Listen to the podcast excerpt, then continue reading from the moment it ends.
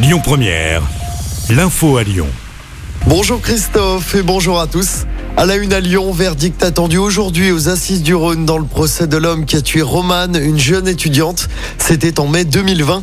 Elle avait été mortellement poignardée par un voisin dans son appartement du 3e arrondissement à cause du bruit qu'elle faisait pour fêter le déconfinement avec des amis. 14 ans de réclusion ont été requis contre l'accusé. À Lyon, que vont devenir les halles Nexence dans le quartier de Gerland la ville et la métropole ainsi que le groupe Bouygues Immobilier ont présenté le projet urbain de ces anciennes friches situées dans le 7e arrondissement en plein cœur du quartier de Gerland. Ce projet prévoit la création d'un nouveau parc public de plus d'un hectare ainsi que la construction de plus de 400 logements. Bruno Bernard, président de la métropole de Lyon, nous en dit plus.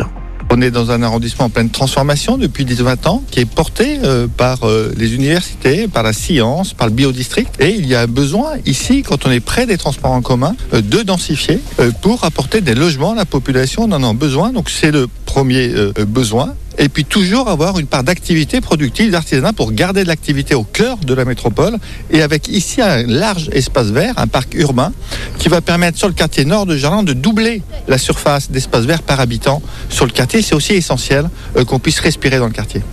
Prévu pour 2028, le projet comprend également de nombreux commerces. On en sait plus sur le calendrier des mobilisations contre la réforme des retraites. Après la mobilisation prévue ce samedi, les syndicats annoncent une grande journée de grève et de manifestation. Ce sera la semaine prochaine, jeudi prochain.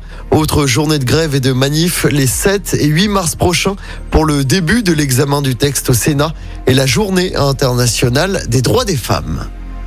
Et puis du monde attendu sur les routes ce week-end dans la région. C'est rouge dans le sens des départs sur les routes de la région. Les axes qui mènent aux stations de ski seront particulièrement chargés, notamment sur la 43. C'est orange samedi dans le sens des retours dans la région.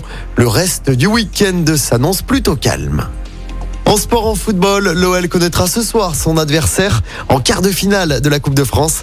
Le tirage au sort sera effectué juste avant le match entre Lorient et Lens. Hier soir, l'OL, pour rappel, a éliminé Lille au tir au but. Il y avait eu deux partout lors du temps réglementaire. À retenir également la qualification de Marseille qui a battu le PSG.